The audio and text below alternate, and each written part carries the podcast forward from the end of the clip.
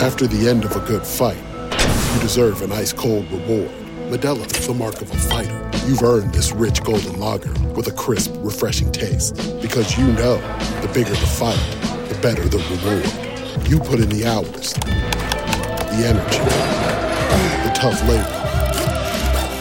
You are a fighter, and Modelo is your reward. Modelo, the mark of a fighter. Drink responsibly. Beer imported by Crown Imports Chicago, Illinois. Say goodbye to your credit card rewards. Greedy corporate mega stores, led by Walmart and Target, are pushing for a law in Congress to take away your hard earned cash back and travel points to line their pockets. The Durbin Marshall credit card bill would enact harmful credit card routing mandates that would end credit card rewards as we know it. If you love your credit card rewards, tell your lawmakers hands off my rewards. Tell them to oppose the Durbin Marshall credit card bill.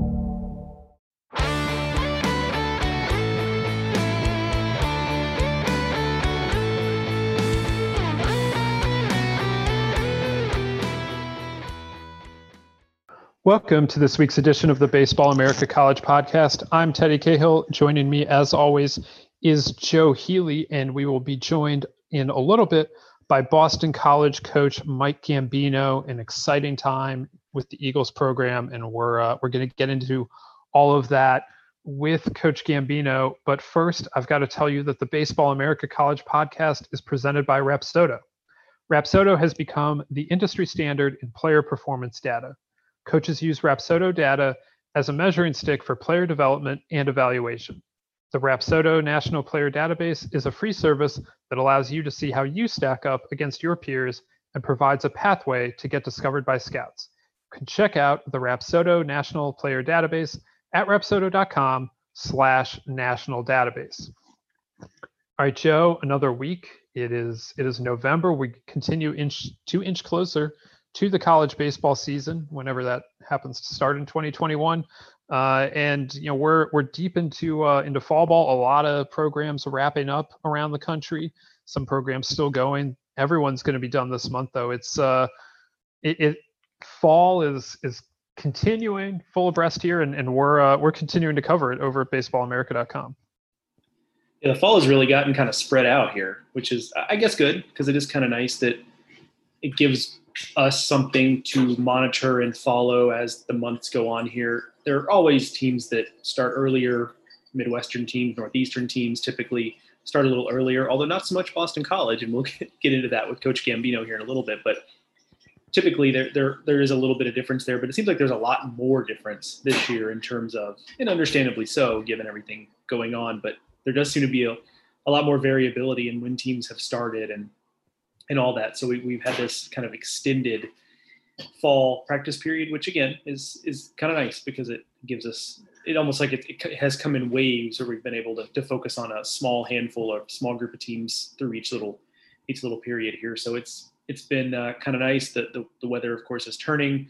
The clocks have shifted, so we are now in what I like to call uh, seasonal depression season, where uh, you know you get the the low light in the afternoon which is kind of a it's not my favorite thing. It's kind of a kind of a bummer for me. I don't know how you you feel about it. I have sensed a little bit of the um, so for every for every take on something, there is kind of like the devil's advocate take, and then over amount of time, there's kind of like a backlash to like the general consensus. So I actually have seen on social media this year a little bit of backlash to the traditional take, which is that oh, it sucks that we fall back and it gets darker earlier, especially if you live in a city on the eastern half of your time zone where it gets dark even earlier. So I've seen a little, like I said, I've seen a little on social media this year, a little bit of backlash to that, where there are some people that are like, oh, actually, I do like that the time changed because I, you know, I get up earlier and it's lighter outside. And I know people with kids like it a little bit because it's easier to get their kids up in the morning when it's lighter outside. So I've sensed a little bit of a, we've, we've just gone so long with all of the opinion on that heading one direction, I think, that we've now reached the point where everything reaches an internet debates, where we've now reached the backlash stage where people are trying to trying to make the devil's advocate or contrarian argument about daylight savings time. You know, I gotta say I haven't seen that, but I do wonder how much of that is just because people are at home more. And so I used mm. to like I, I really hated, you know, going home in the dark, you know leaving the office at six and it's pitch black even if you were to leave at 5.30 it would be pitch black usually um, already. But now you know if you're not making that commute or if you're making that commute less uh, frequently then you know maybe maybe that's driving a little bit of that. Um, i mean i sense that it's probably mostly just general internet backlash but in a world where people's commutes have been uh, been disrupted uh, may, maybe that's that's contributing because i uh, definitely prefer the the daylight savings time aspect of this i i, I would not like uh, the uh, I, I would prefer my my my daylight at the end of the day not not at the start of the day I would I would agree. I wonder if it's one of those things where it, it seemed like for a long time now that it's inevitable that eventually we will do away with this because there is just so much negative sentiment about at a bare minimum at a bare minimum there's negative sentiment about the idea that why do we still do this why do we shift you know what like picking one or the other might be preferable to what we have now which is the shifting for a few months a year and so I think there's an, I've made an assumption for a long time that eventually we'll get to a point where we change that just because of that. But on the other hand, it's just such a low stakes thing in the grand scheme of things that I wonder if anybody's ever really going to seriously challenge. I know like there's always these you see these ballot measures that end up and congratulations by the way to states like Arizona and parts of Indiana that have already done this themselves.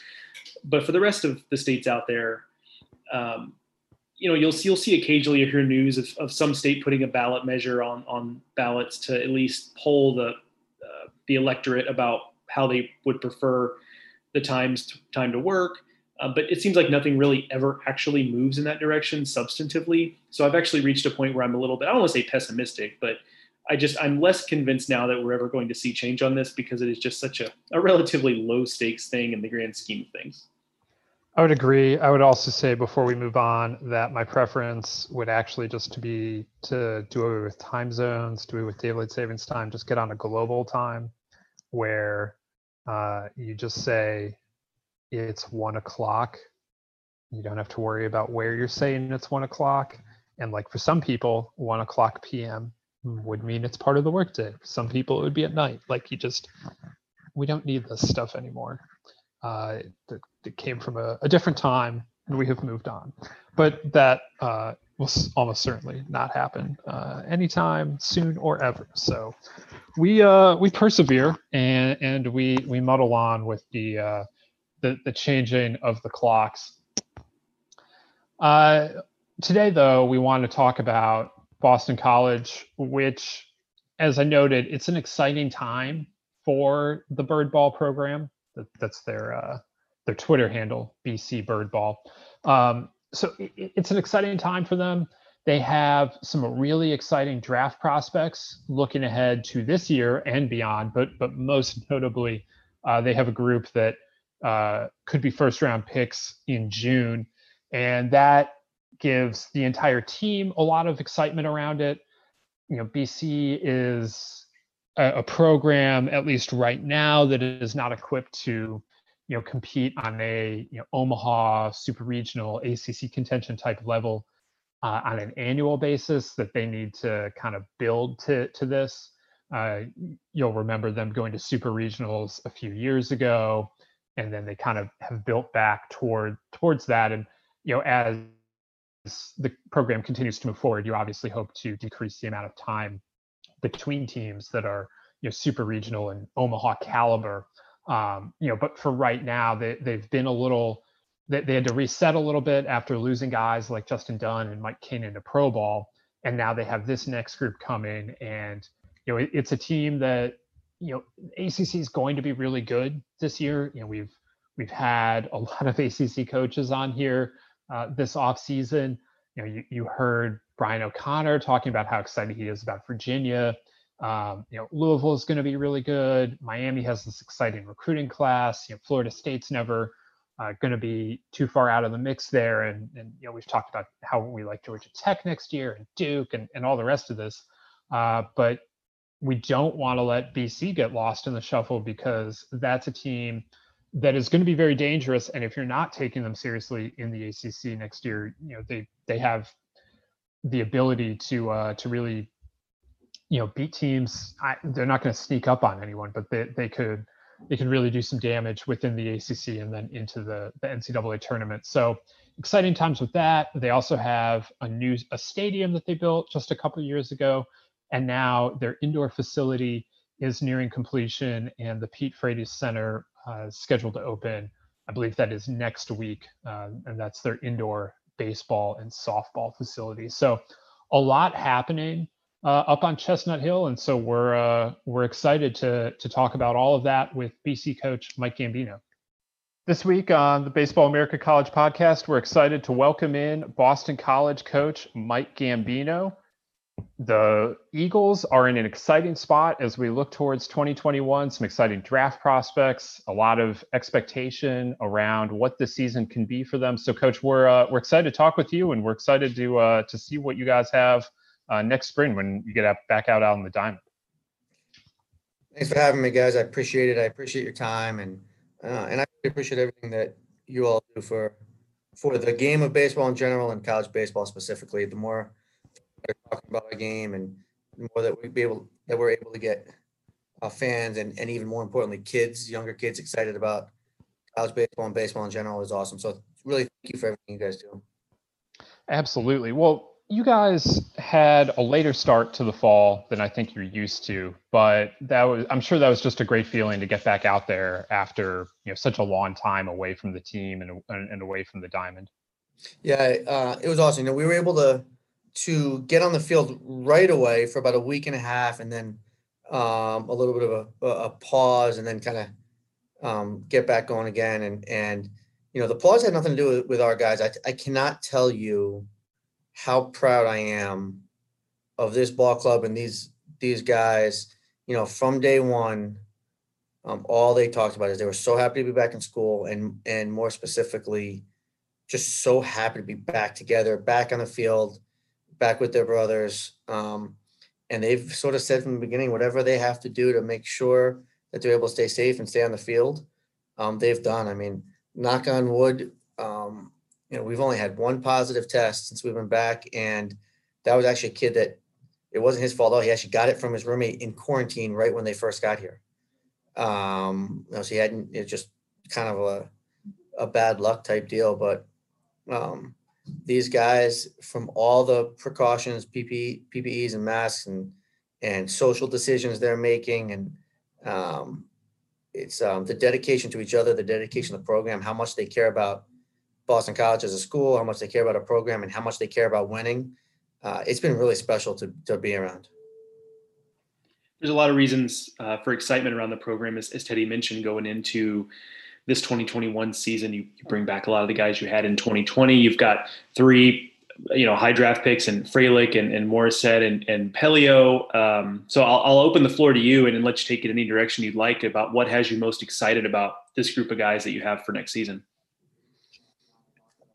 Yeah, it, is. It really is. And and you know, when you think about um, sort of you know the the long term build of the program, and we sort of joke and laugh uh, that you know four years ago in this program, three and a half years ago in this program, we didn't have a baseball field. I mean, we you know we shared a baseball field with practice football field and tailgating, and you know we, we were recruiting and trying to you know figuring out ways to have success and win baseball games and develop players with, um, you know, you know, probably arguably four years ago the worst facilities in in college baseball, definitely in the Power Five. Um, you know, so we've got this really cool mix of on this team.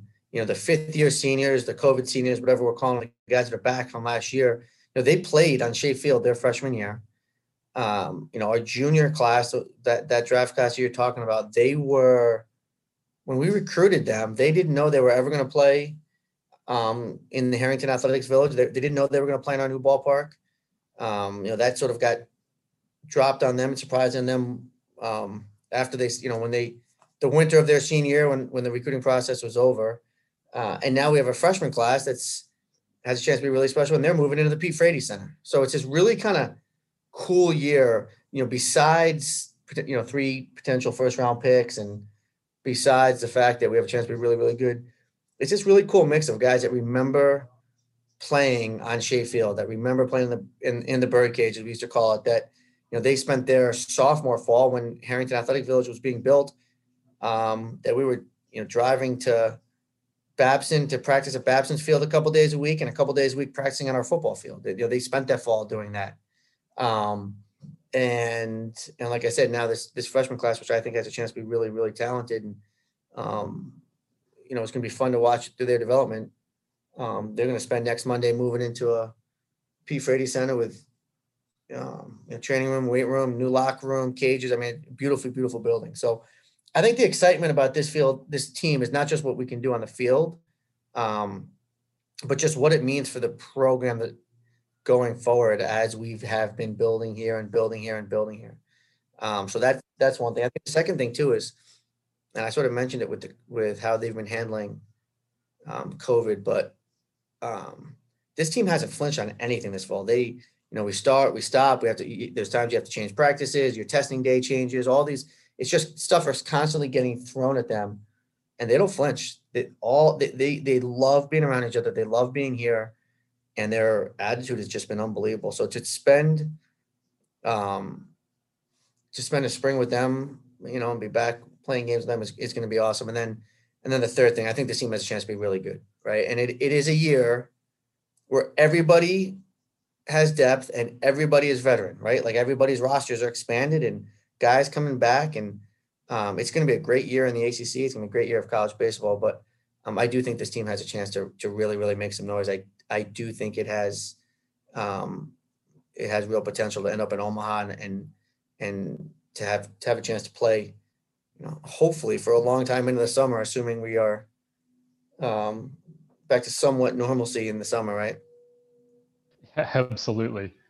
You know, so you have these three potential first round picks, and I think because of the way things worked out the last two years, maybe the best of them is the least well known because Sal Frelick came in and was really good as a freshman, but then he got hurt and you know missed kind of the stretch run as you guys made that run in the ACC tournament, and then what happened this spring happened. Meanwhile, Mason Pelio played USA that summer after his freshman year, and Cody had a really uh, you know good summer on the in the Cape Cod League. So Sal Frelick though is potential top five, top ten type pick. Uh, kind of what what's the inside view on Sal Frelick from you know what you've been able to see over the past few years? So Sal, you know, Sal and Cody actually were three sport guys. Sal was Massachusetts Gatorade Football Player of the Year. Um, so you know he, um, you know, we thought he had a chance to be really, really special, and um, you know, be a big impact type kid. But uh, nobody, not a lot of people in the area or nationally really realized it until he went to the Futures League that summer and and tore it up. And people are like, you know, his tools jump out, his athleticism jumps out. Know, all of a sudden people start looking, and I got scouts calling me. They're like, this kid's an 80 runner with 60 power and hitability, and like, what's going on with this kid? And, you know, like, so, um, and then obviously he did what he did freshman year. So, um, you know, and and then for him, it's not just the tools that make him so special. Um, he has a really, um, he has a really good feel for just. He's one of the most competitive kids you ever going to be around. So he has just feel for just whatever game we're playing. How can I figure out a way to beat you? Um, and that's kind of how his brain works. And you saw it really, really early in his college career here, and you see it, you know, you know, every day, all, all of our fall scrimmages. I mean, he is all he cares about is winning. You and you might say, you know, it's just an inner squad, but like that's all this kid is talking about is how to win this game. Um, so I think you combine, you know, it's it's a it's a elite athlete, elite speed. Um, it's an above average arm. It's above average hitability, above average power with that type of makeup. I mean, that's that's why even though this the the sample space might be a touch limited um, because of a kind of a weird college career with COVID and everything. Um, it's why guys are talking about him. You know, there's a lot of, you know, why he is in that mix with the first position players that have a chance to be taken. Um, you know, and, and I think he's a safe. He, it's a tremendously safe bet with him because of not because of the tools and the combination of the tools and the makeup. Obviously, those those three guys that, that we've been talking about are are kind of the headline names and names that, that people who've been following along uh, might know. But if, if, if this team is going to be as good as, as we think it could be and, and you think it could be, there you're obviously going to need more than those three guys to kind of step up and, and be dudes for you. So is there someone else on this team or a group of guys on this team that we're not talking about yet that we should be or that maybe evaluators aren't talking about yet but should be? Well, I, I think you've got um, sort of two separate groups you're talking about for the evaluators. You know, you have you have this group that's back last year. Jack Cunningham was hitting 400 last year. Um, you know, with power when the season ended. Brian Dempsey's a is a career 300 hitter in the ACC, um, and an elite elite defensive shortstop in the ACC. Uh, you know, Dante Baldelli is a six five runner. Um, so you've got this group of you know fifth year seniors back that all would have been out playing professional baseball as far as positionally. Joey Walsh on the mound as well would have been out playing professional baseball. That that's back. So from the you know that that group of guys that would have been playing professional baseball that's back are going to be impact impact guys. Um, you know, and then some of these other other younger guys. You see Luke Gold, um, who's who has a chance to be, turn into a middle of the order bat.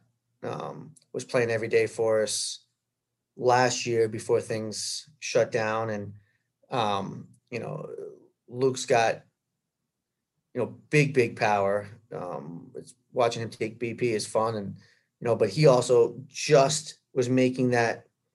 He had a huge two out, two strike line drive single to right at Clemson last year, right before things shut down. That was like had just started to make this really good step offensively of like starting to learn how to hit at this level, right? You're you're one ACC weekend in, and um, I think he's going to be a lot of fun. I think one guy that people don't really talk about.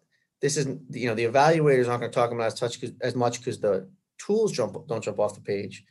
Um, but Peter Burns is a guy that very much makes this team go. What he does defensively behind the plate, and from a leadership standpoint, um, is um, you know the, there's nothing in the scouting report that the that the uh, the scouts will write that can really fully encapsulate what Peter means and does for a ball club for a pitching staff. Um, you know, so he he's the one that he's one that's really special. And, and then you know, there's some really good freshman position players. You know, Cam Leary is going to be a special bat.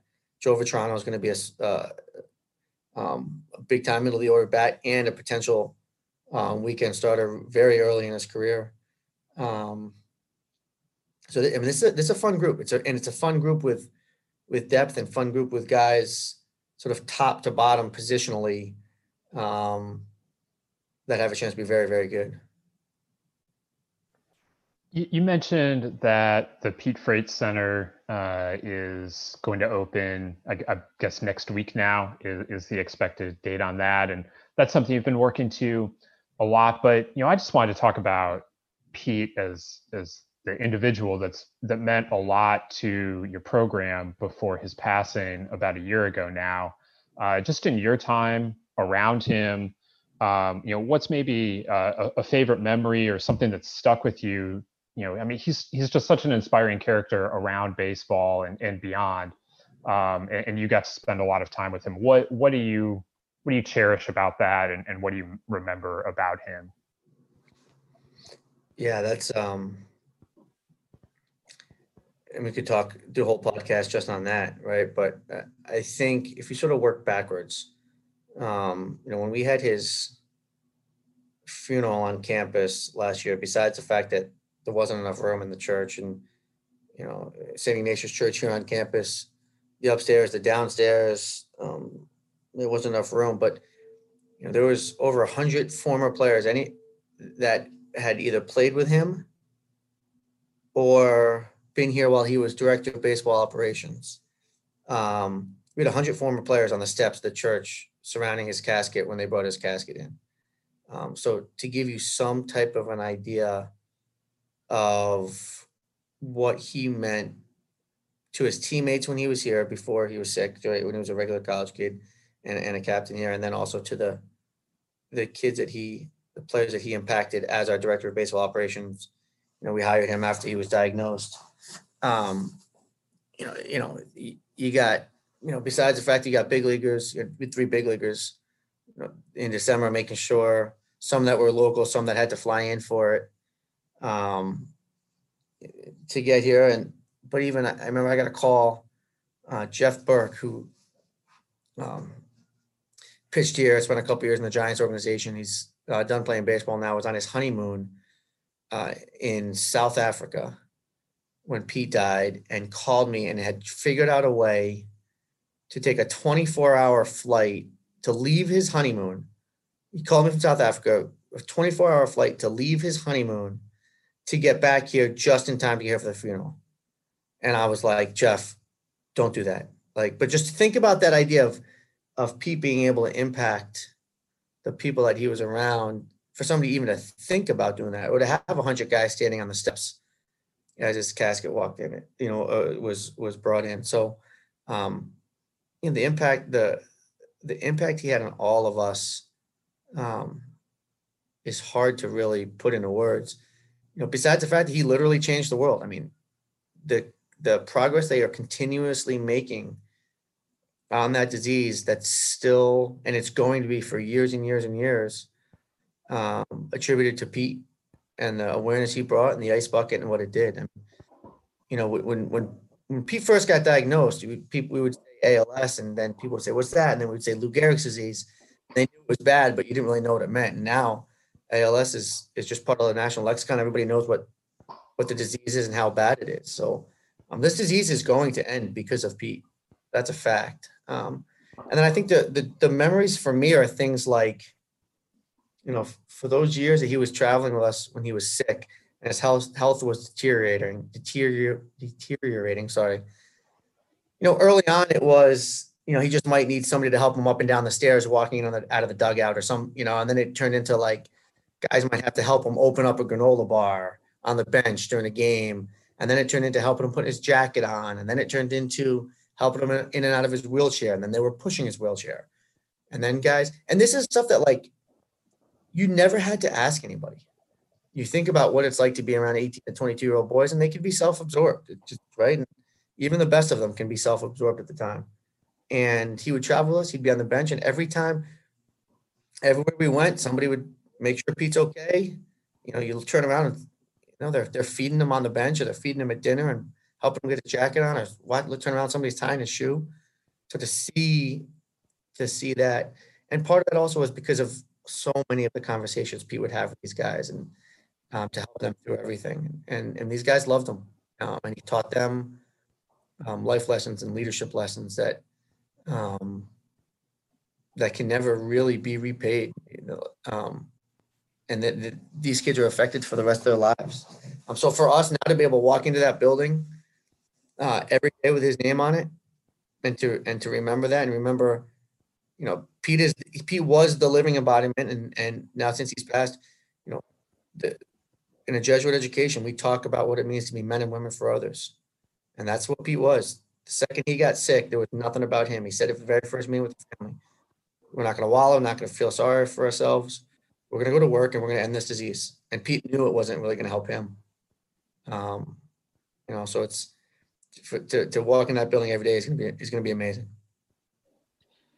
So you're right in that, and I think Teddy and I would agree with you that you know the topic of Pete Frates and, and what he's done and what he did and how the legacy lives on is certainly a, a topic we could uh, we could do podcasts every week for, for months or years or you know just um, just an incredible uh, incredibly inspiring character in, in college baseball and, and someone who will who will continue to live on you know he will he will never in that way leave us for for those things so um, yeah absolutely agree on, on all accounts there we'll we'll pivot a little bit here and enlighten the mood a little with the question Teddy and I like to ask all of our guests here on the show, and that's for you to name your favorite sandwich. And I'll give you a minute to, to think here, and I'll tell you the way some people have taken this.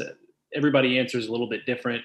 Some folks have just built their own sandwich, you know, and said, well, I'd start with this kind of bread and this cheese and this meat and these toppings. Some people have just named a sandwich at some local place that they that they have regularly. So there's that option as well. So you can really take it any direction you want to go, but we're curious what you would describe as your favorite sandwich.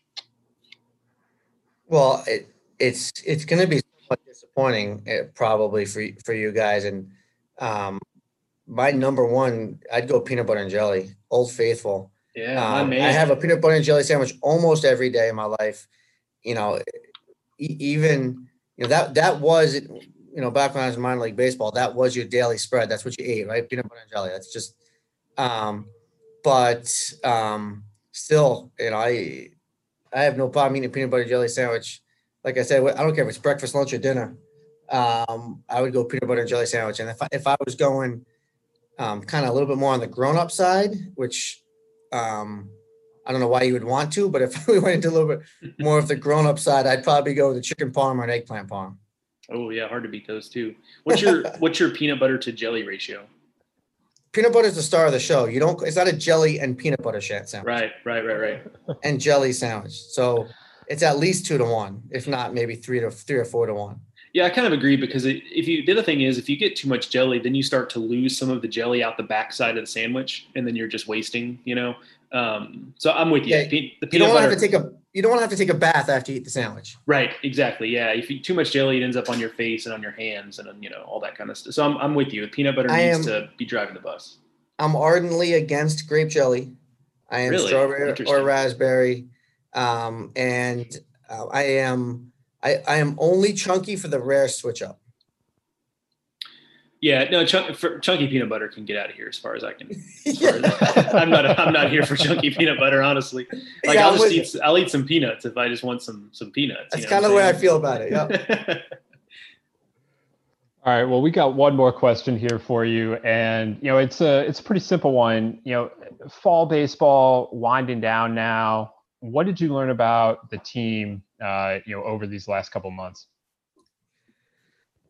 uh, I think the the you know it, this was it was a hard run obviously for everybody, and we stayed. You know, we did w- weekly calls, weekly zooms, um, just check-ins all the way through, um, starting last spring, and um, you know, very little baseball talk last spring, just making sure the guys were okay. Right? These guys' world, their worlds were rocked. Um, so it was just just checking in on guys and and making sure everybody's okay.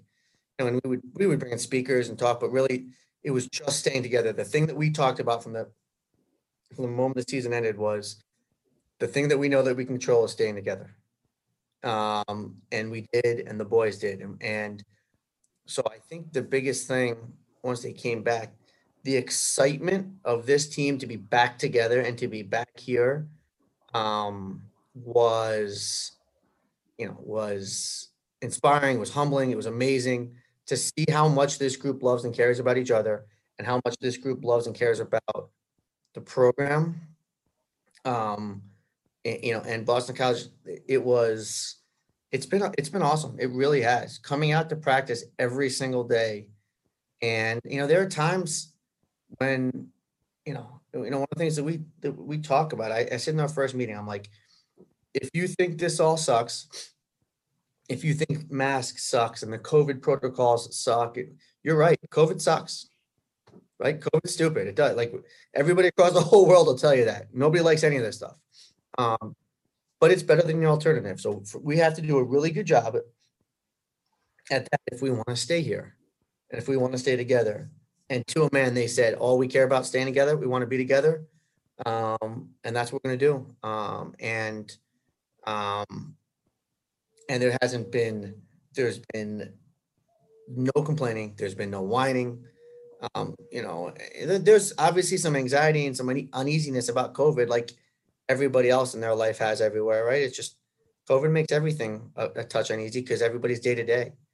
I said to the boys a couple weeks ago uh, you know bill belichick had said in a press conference um, at one point that the patriots are basically operating hour to hour so I said to them, I said, frame that in your mind with the with the resources, a professional organization with those type of resources, and one of the all-time greatest coaches in in any sport that is as organized and laid out as anybody ever. They're operating hour to hour. So just think about what that means, how everybody else's lives are right now. You know, and they've just been taking um, things as they go. They've been they've been, you know, operating every day with with gratitude um, and with great attitude um and i can't like i like i I am not looking forward to that month and a half over Christmas break, whatever that December, you know, into January, when I don't get to be around these guys. I just, I look forward every single day to, to coming to the ballpark and coming to the field to be around them. That's kind of one of my biggest takeaways. They're, they, they love each other and they love, they love being here and it makes, it motivates me every day. Thank you again to Boston College coach Mike Gambino for joining us here on the Baseball America College podcast today. We went right up to the the edge of our allotted time with him, as as you might have been able to ascertain from uh, from the way that interview ended. We really appreciate him uh, him taking the time for us and uh, you know letting us know you know giving us some more insight behind what's going on at BC and um, you know beyond a, a, really great guy to talk with uh, and, and you know just a lot of you know he's been around BC for you know most of his his baseball life and, and he really you, you, can feel the passion there. So always exciting to uh, be able to talk with him and and, and hear about what, what's going on up there and uh, especially in a season like this where they have some outstanding draft prospects uh, that are you know going to be in the first round mix and, and you know even in the top of the first round mix in a couple of those cases. So a lot of different ways we can take this joe uh, I'll kind of let you uh, you go where you want with it. What what did you hear uh, from Coach Gambino that that maybe uh, caught your eye the most or caught your ear the most? This this being an, an audio medium, not a visual medium. Sure. Uh, yeah. I mean, yeah. No no video on this. Nothing caught my uh, caught my eye necessarily. That would be, that would have been something if he could you know give us something visual over over the audio medium. But no, I. Um, I I was kind of struck because I think we know we know about the guys that we talked about ad nauseum with him, which are those three guys, you know, Pelio, Morissette, and Frelick, who are potential first round picks, who are going to really be driving the bus for Boston College in 2021. If Boston College reaches its potential in 2021, it's it almost has to be because those guys show that they could be and should be first round picks. That said, though, you know there are names on this roster who guys that I've heard of and knew about that I just kind of forgotten about that have put up good numbers. He mentioned some of them like like Brian Dempsey and, and Jack Cunningham, for example. Um, while the, while those big name guys, those high draft prospects, are going to be what really helps determine the ceiling for Boston College, those guys aren't going to be doing all of the heavy lifting. And I think that was easy for me to to forget that I kind of looked at this team as, oh, well, they've got those three guys, and, and that that alone is going to allow them to compete in the ACC. And I think to some degree that's true, but this is also just a really veteran team in a lot of other places. He mentioned the other guy there he mentioned was Dante Baldelli. So it's a, on top of being a really talented team in terms of that high end talent, it's also a pretty experienced team. And I think that makes them particularly dangerous as a group because it's not it, it, it's not um, it's not just a matter of having to bring along the rest of the roster in time and you hope that the top end talent can keep you afloat until everybody else gets up to speed. I think in, in a lot of cases it might be some of those lesser name guys that kind of help keep them keep them afloat because they've been around the block a time or two, even longer than than guys like Morissette and Frelick and, and Pelio. So we'll um, I'm, I'm uh, was reminded of that in our conversation with him. Big picture, I think a lot of it comes down to what they do on the pitching staff behind Pelio. If you know, if we're being honest, uh, the pitching last year was was not particularly good for them, and even Pelio wasn't. He has some good peripheral numbers, um, but it wasn't a, necessarily a great start to the season for Pelio. And starting pitching outside of Pelio really struggled in a lot of cases. So that's I think going to be if you're talking about the specific piece of the team that's going to have to take a big step forward. I, I would point to that because this is a team that went six and nine last year, and they were actually, as part of a discussion we'll have later, they were actually a, a team that we're looking bad as looking at as a bounce back candidate in 2021 because things didn't go great for them in in 2020 and you and I debated them as a potential team to put in the preseason field of 64 last year because we kind of thought you know, what if they arrive a year early? That's possible. We were always kind of looking at 2021 as their big breakthrough year, but it wasn't inconceivable that they put it all together in 2020. And at least early in the season, that just wasn't really happening. They had some opportunities. They went out to play Arizona State, got swept. Uh, they played Clemson, what the first and what ended up being the only ACC weekend, again on the road, but got swept. Um, they had one more road series against NC State that following weekend. NC State was playing pretty well at the end of the year. Um, so that would have been a tough series. So it looked like maybe that wasn't going to be the case. They arrived a year early, but it was it was certainly something that was um, that was on our radar. So um, they, I, you know, I think we're both confident it's a different story in in 2021. Um, but it goes be, the reasons for optimism go beyond just those three guys that we uh, we talked about a lot from a draft perspective. And so, one thing I'd say about whether they could still have arrived a year earlier or not is that you know they play the first what is it? The first five weekends on the road every year. And so like okay it wasn't they were under 500 this year but you know they're used to that. And you know they uh rpi i mean i don't want to get into rpi significantly but they were 136 you know you get into acc play you start winning more games that's only going to go up. And i mean they're, a team that traditionally closes really well. And if you go back and you look at you know 2019 um, they got themselves like way closer into uh, bubble contention than I think anyone had realized by making the ACC tournament semifinals. Um, they were into the top 60 in RPI. You know, they beat UNC on that day. You know, win or lose in the in the ACC title game, like I mean, obviously win and they're in, but like lose, you know, even even just having beaten UNC and getting to the ACC title game, like probably kicks their RPI up another couple points. They're still probably not getting in, um, but they were they were very much on the bubble at that point, and um, so I get my overall point on that is that just because things weren't looking great for BC at the start of the year, like you do kind of have to remember this is all happening on the road and you know brighter days are generally ahead for them. Now it's not great that they got swept both at clemson and asu like both of those are you know kind of you, you need to find a way to win a game but i don't want to say that their tournament hopes were already dead in the water um, you know 15 games into the season they they do though have to find a way to start faster if they're going to hit the way that we think they can um, you know, especially because we don't know that there's so much uncertainty about what the postseason will look like in 21. Um, you can't go around wasting weekends uh, for sure. But you know, it's a it's an interesting team when when you look at it. Like like to your point, um, it's not just those three guys. That that's for sure.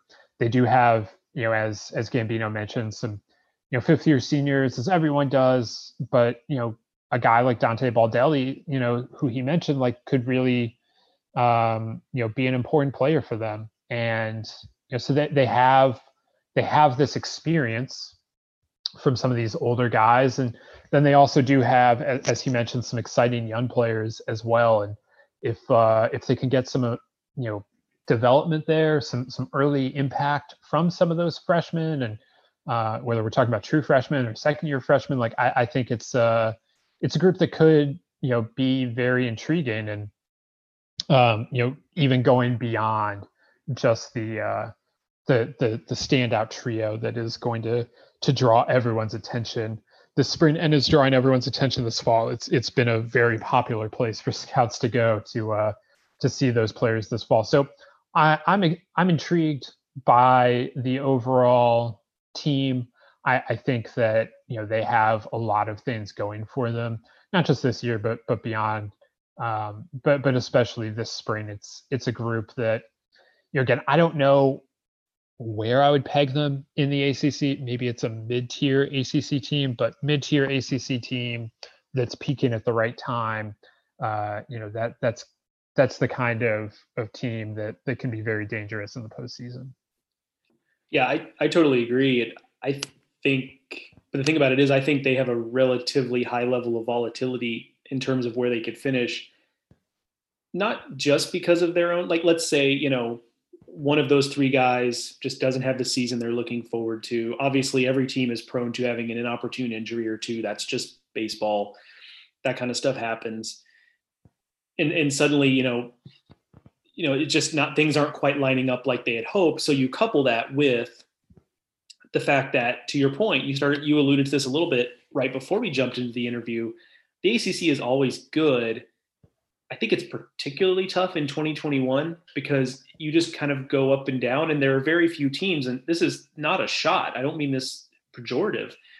Uh, you know, when I when I say that it's volatility with Boston College, because I think what is driving that is there are very few teams in the ACC that I can say with 100% certainty that Boston College will definitely be better than that team because you, you, even even after you take out the teams that we think could be elite elite teams like Louisville and Virginia and Miami if everything clicks right. I mean, I'm talking about you know you've got the class of teams NC State, Florida State, Clemson, Wake, Georgia Tech, Duke. Those are all top 25 ish teams you know, Wake. I mean, that's where we have Miami ranked right now. That, that's a good point. I, you know, I guess the number one recruiting class there is always going to give them a little bit of a different sheen, I suppose. But um, you know, but then you start to talk about teams. North, what kind of bounce back do we get from North Carolina? We know they're they're pretty talented. Virginia Tech is clearly better. I would take Boston College over Virginia Tech, but that that program is clearly better. Notre Dame clearly better, off to a really good start in 2020. Again, I would take Boston College, but Notre Dame clearly better. I don't know that I would you and I have disagreed on Notre Dame for months now, so right. That that's not a, that's not a new debate we've had for sure. But so, but I think I think us having that debate right there illustrates my point, and that's that you know in a 14 team ACC, I could see Boston College finishing fifth or sixth if things really go. I mean, goodness gracious, they could have three first round picks. However, I mean, I, I don't want to rule out the idea that they're like the third best team in the conference. I mean, they could win theoretically, but you know, I, I the ceiling is very, very high. Indeed. Um, but they could also yeah, finish, to your point, like they, they could end 11. up yeah, and and still be a tournament team. right. You know, the ACC has uh, you know, not historical depth. They've had this kind of depth before, uh, but but they are they have the potential to be the deepest conference in the country. Um, you know, I think even potentially deeper than the SEC. We'll see how that shakes out, but this may be one of the years that the ACC actually runs deeper than the SEC. And I think we might see that expressed. Uh, you know, we, we've talked about this a lot, and I mean, nothing has been made official in this regard, but just about every, and I don't know if it's one of those things that's actually based in fact or if it's just something everybody has heard, so therefore it gets passed around, but like every off the record conversation that I have with a coach these days about scheduling mentions the possibility of four game weekends. And so let's just we should let, say that's not an ACC specific thing. When Joe means everyone, he means literally everyone. everyone. and so let's just entertain that idea that the ACC plays four game weekends, and they won't be able to do a full round robin. Probably that's that seems like too many weeks. But let's even if they do a regular 10 weeks with with four game weekends so you're playing you know 10 A's, you know, uh, 10 weekends of four games is 40 games. And let's say they limit teams a little bit to where you're not doing midweeks every week. First of all, I mean, that's, that's this type of scenario where it was easy. It's easy for things to snowball on you if things aren't going right. But secondarily, in Boston College's case, I think that's actually probably in some ways a positive for their postseason hopes because let's be honest, one of the differentiators with BC and a lot of the rest of the ACC is quality midweek games are hard to come by. You know, Florida State can't swing a cat without hitting a good, you know, state of Florida team they can play pretty easily in midweeks. To say nothing of teams in in states like like Georgia and the rest of the Deep South, it's a little bit harder at BC, and so I think that actually might help BC to where in a, in other years they might feel a little more compelled to play more midweek games against local competition to get to 56 or something close to it in a year where there's maybe not even no pressure, but actually they're being told to not play even 50 games.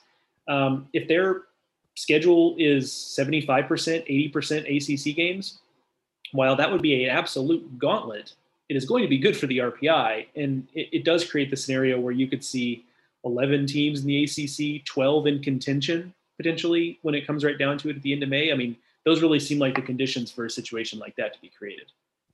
I mean, it's quite possible. There's a lot still to be known about what the tournament will look like, what the selection process will look like, you know, RPI, et cetera. Uh, but the more ACC games that BC plays, uh, I mean, yeah, you're, you're right. You, you, can definitely see that uh, as as being a positive for it, and you know, we'll just have to see how all of that shakes out. Um, I, I also want to mention here, you know, the the stadium stuff. Um, I wrote about it over the summer when the Red Sox were using the the BC facilities as their alternate spring training site or secondary spring training site uh, before they moved to uh, the, their alternate site to the AAA stadium in Pawtucket. Uh, but during actual spring training, the Red Sox wanted a, a site that was closer than Pawtucket um, so they could easily move players back and forth. And they landed on on BC, and there were, as I recall, five big league teams that used college facilities for their their second spring training alternate site for their spring training alternate site. Um, but BC was kind of a little different because it, it's a place that, you know, as as Coach Gambino mentioned, like it was a football tailgating lot. That was it, it, had this dual purpose. It was a baseball field and a football tailgating lot. And because of that, there were a lot of concessions made to it as a baseball stadium. Uh, there was no the, the outfield fence was a temporary fence.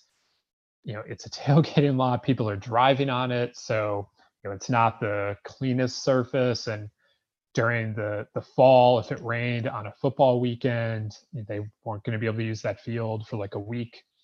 Uh, but now they have their own place. It's turf, um, and, and, it's a really nice field. And you know they've just come a really long way. If if you're going from, as he said, the worst Power Five facilities in the country to a place where the Red Sox say we want to host our spring training camp here.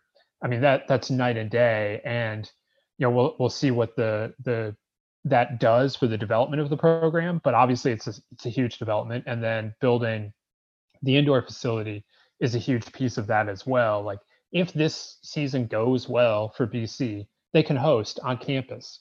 Previously, they wouldn't have been able to. They would have been trying to figure out could we use Fenway Park for the weekend, or you know, can we go to a minor league facility somewhere around here? Now it, it, it's a non-issue, and you know that's a huge thing for for for the program. But more than that, just being able to know that you have a place where you can go practice all fall undisturbed, um, you know that that's massive for for them. And um, you know, I I that should not be overlooked. The way that BC has invested in its baseball facility over the last um, you know five to ten years. Yeah, it's huge, and I'm glad that Coach Gambino said it because I feel like it has freed up my conscience to say it. For years, when we've talked about stadiums, I've hesitated from just being just straight up saying like, yeah, BC before they got this new place was was the worst, and it's not even close. But the fact that he said it, I feel like I can freely say like, absolutely, that was the worst in in the in the Power Five, and I don't just say that because, I, and I you know I, have actually never been there, so I don't just it's not just my own opinion, but like that was just the consensus opinion from people who cover college baseball, other coaches. Like it was just, you, I almost never got another, uh, no other stadium really got brought up other than BC back in those days. So it really is quite a turnaround for, um, quite quite a turnaround for them to get that. And when you look at, uh, you know, we had a similar conversation about UConn not long ago. You know, we we we talked. I forget if it was. I, I assume it was a on podcast discussion, but at one point we talked about UConn and, and their new stadium and that's a big deal for them too. I mean, this, these are two of the the, the, flagship uh, college baseball programs in the Northeast. Um, certainly, with the way UConn has gone, maybe they are chief among them, but they were lagging in facilities and, and not anymore. And as we move to a college baseball world where maybe just maybe uh, the the schedule is you know going to get moved back at some point in the future and allow these northeastern teams to maybe play a few more home games maybe have the weather a little more in their favor, uh, those those are big deals and, and set these programs up to compete better nationally. Yeah, absolutely. And you know, BC's now in a place where you know with the the Frates Center, it's going to be the best facility in the Northeast, and uh, you know they're the ACC team I'll be interested to see what what all of that does. Um, you know, as they you know compete with St. John's and and UConn and and some of these other programs in that region.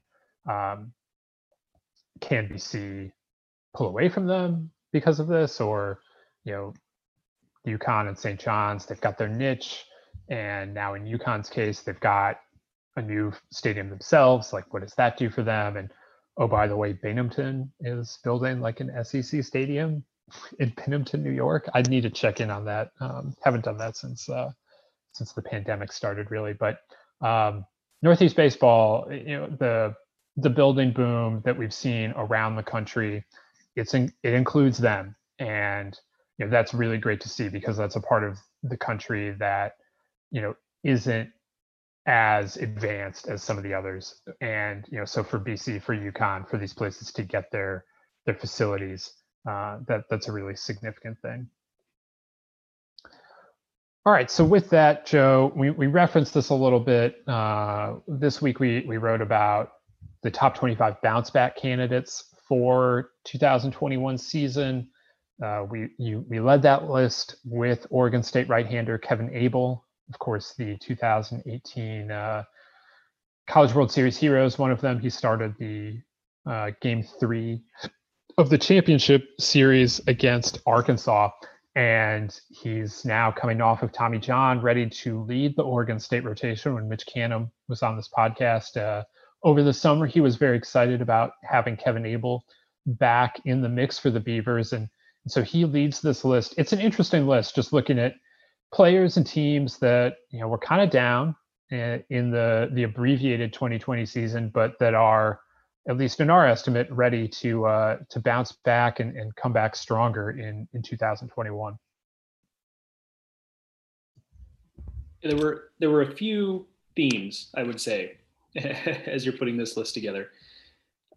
One of them I, I hadn't even really thought about until we got into the conversation about Boston College, but you look at teams that are on this list, like, well, BC for one is on this list, but you go a little bit further down and you've got Ohio State and you've got Oregon State on this list, you've got St. John's on this list, and there are little differences in why those teams got off to slower starts. But I think one theme between them, one commonality between them is lots of road games early. And some of that is a little by choice. Like Oregon State, of course, always goes down to Arizona, and, that's like that's part just part of their schedule every year. So some of that is some of that is, is, is something they enjoy doing. It's by choice, and some of it, of course, is driven by weather. But that is uh, one, I think, one theme here. Another theme that you, of course, can't ignore is Tommy Johns. There's a whole run of pitchers in the middle of this of this rankings where I think we have four in a row that are coming off of Tommy Johns in the in the last couple of years. So there was there was that as a theme.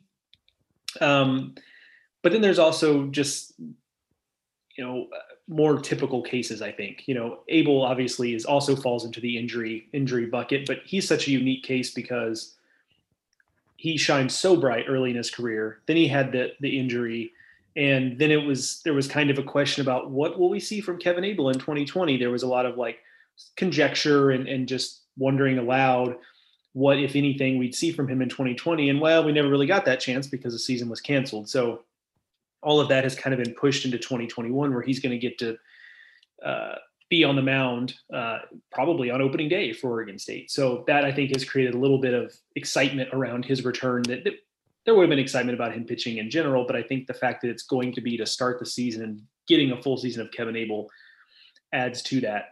Um, and Stanford and Cal State Fullerton in the top five, I think are, are interesting because those are for a couple of different reasons. One is I would have loved to have known if Fullerton would have been able to pull itself out of that four and 12 start because we've seen them do this kind of thing before.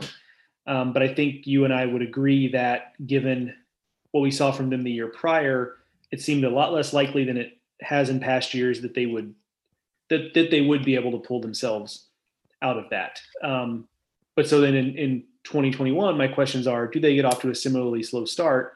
I would bet they get off to a little better start, but then can they uh, can they build from there in the way that they normally do, um, or is it a team like we like we've seen a little bit in the past that just doesn't have that extra gear?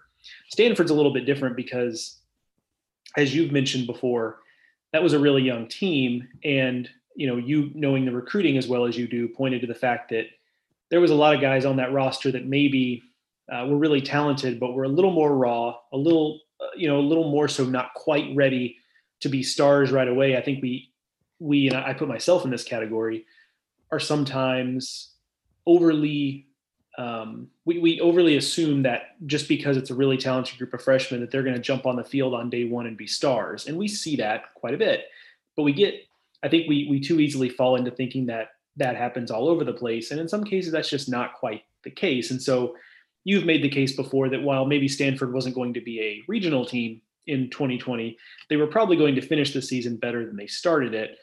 And so now we'll get to see that again in, in 2021 of course they add another a top 10 recruiting class recruiting class pardon me led by drew bowser. So that adds a little more intrigue there as well. So fun list to put together because it's um, it, it really is kind of a shorthand almost like a little guidebook for storylines because you've got some some player names here you've got some program names here and it really kind of is a, a quick it, it's like a, a shadow storyline guide to the 2021 baseball season in terms of things you should be looking for uh, in terms of improvement in 2021. Yeah, uh, one note on Stanford. I mean, we've probably talked about Stanford before on pod, but you know the they lost. I want to say it's like five everyday players from the super regional team that was good enough to be an Omaha team. Like they happened to get sent to Starkville, where you were not winning a super that year. Uh, but you know, you think about losing a guy like Kyle Stowers or Andrew Daschbach, like it's hard to bounce back from that. And, you know, they lost several of them all at once and they were playing a lot of freshmen in their place. It wasn't entirely freshmen, but, you know, they just, it wasn't quite ready at, at the, the Cardinal just wasn't quite ready to, to go at the start of the season. And, you know, now those guys are a year older and they've got another, um, you know, group of reinforcements coming in and yeah, I'm just very interested to see what Stanford has, uh, what Oregon State has to to stay out on the on the West Coast. The and, and Cal, you know, those those those three Pac-12 teams. What do they look like as they're trying to bounce back from, uh, you know, pretty disappointing by their standards, uh, at least starts to the 2020 season and maybe one or more of them would have bounced back within the Pac-12. We we obviously didn't get a chance to see that, but now what do they look like a year later? I, I would also say we didn't really do this ultimately, uh, but at least when I was thinking of candidates, Joe, like I kept thinking of like Big Ten teams. I, I noticed, and I think you only included Ohio State, uh, but they were far from the only Big Ten team that I felt like could could be considered to be a bounce back. And uh, you know, some of that is just that northern teams going on the road all spring, uh, you know, before conference play for the most part. You know, it's uh, it's difficult, but I don't think that that conference really started as quickly as it would have liked to, as it's capable of uh, in 2021. So that's uh, you know that that's another kind of group that I think you know you could be looking at uh, as as a potential bounce back, uh, you know, overall within the confines of the 2021 season. I think that's fair. I mean, I think Ohio State ends up getting the nod just because they were ranked, and I think. Yes, I was the, very excited about Ohio State this time last year. Well, and, and I think rightfully so. I mean, there were I wasn't really fighting you on it. Like it, you know, it made a lot of sense to me, and I think part of also what puts Ohio State there is also that they. Um, this is where some of the um, the emotion, I guess, versus just the logic comes into play a little bit is also that they really had an opportunity with that second weekend series against Georgia Tech and just were not particularly competitive.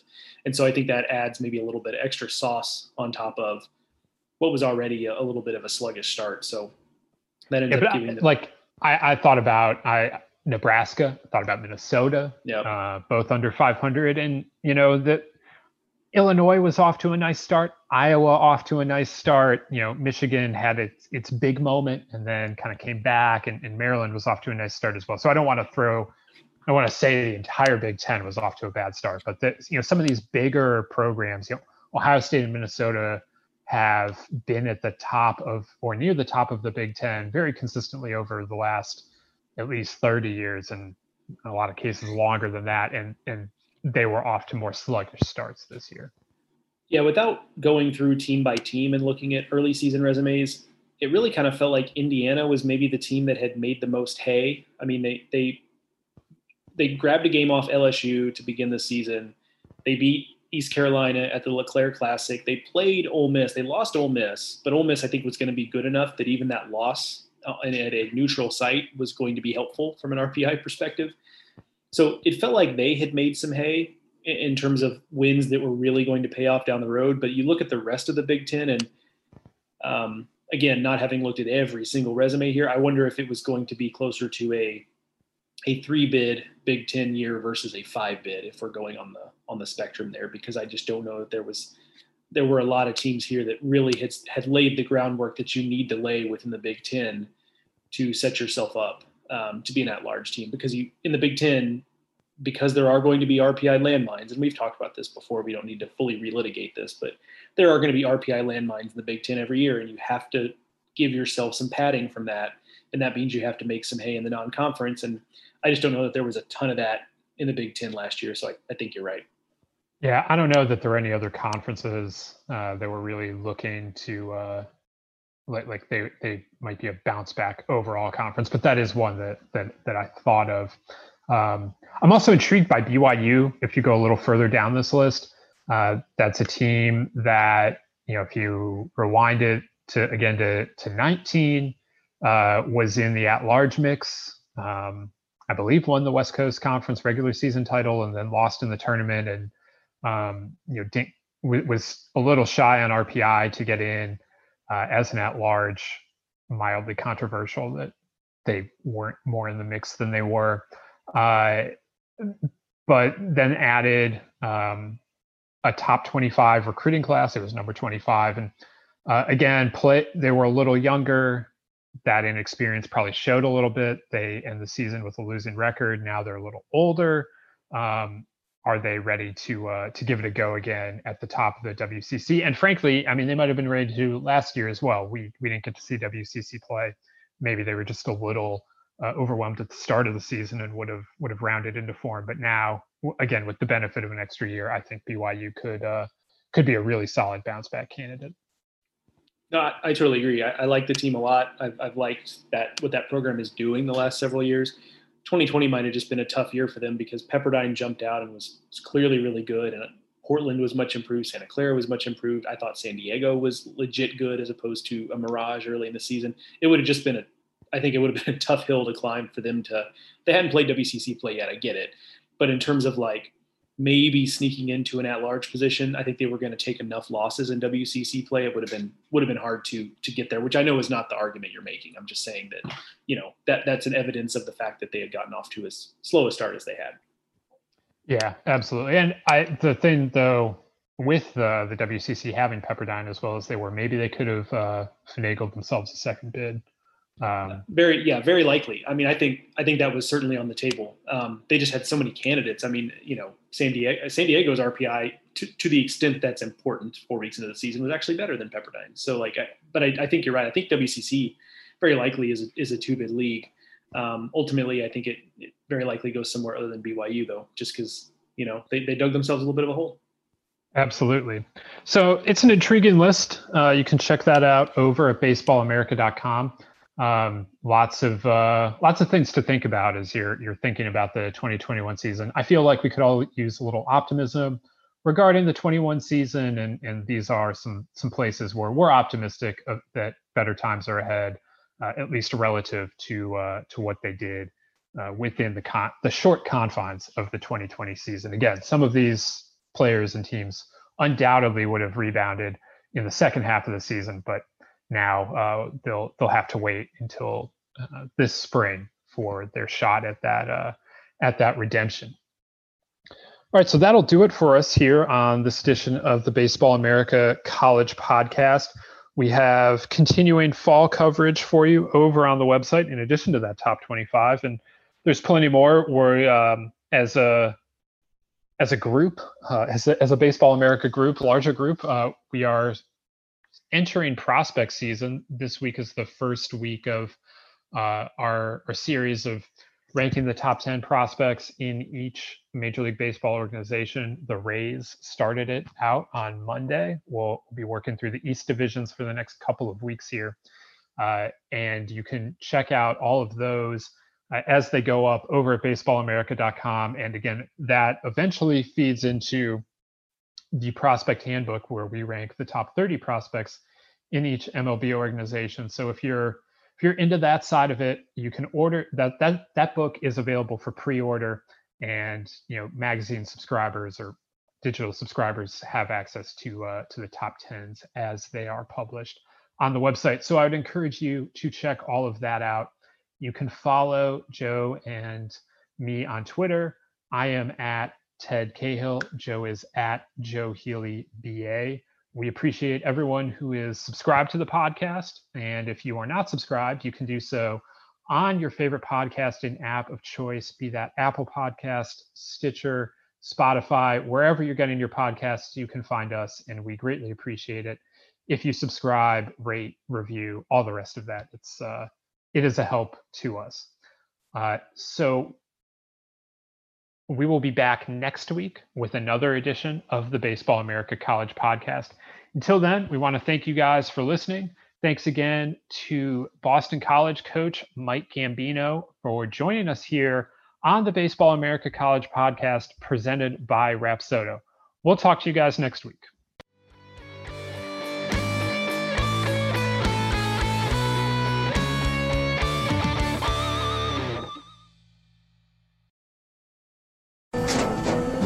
After the end of a good fight, you deserve an ice cold reward.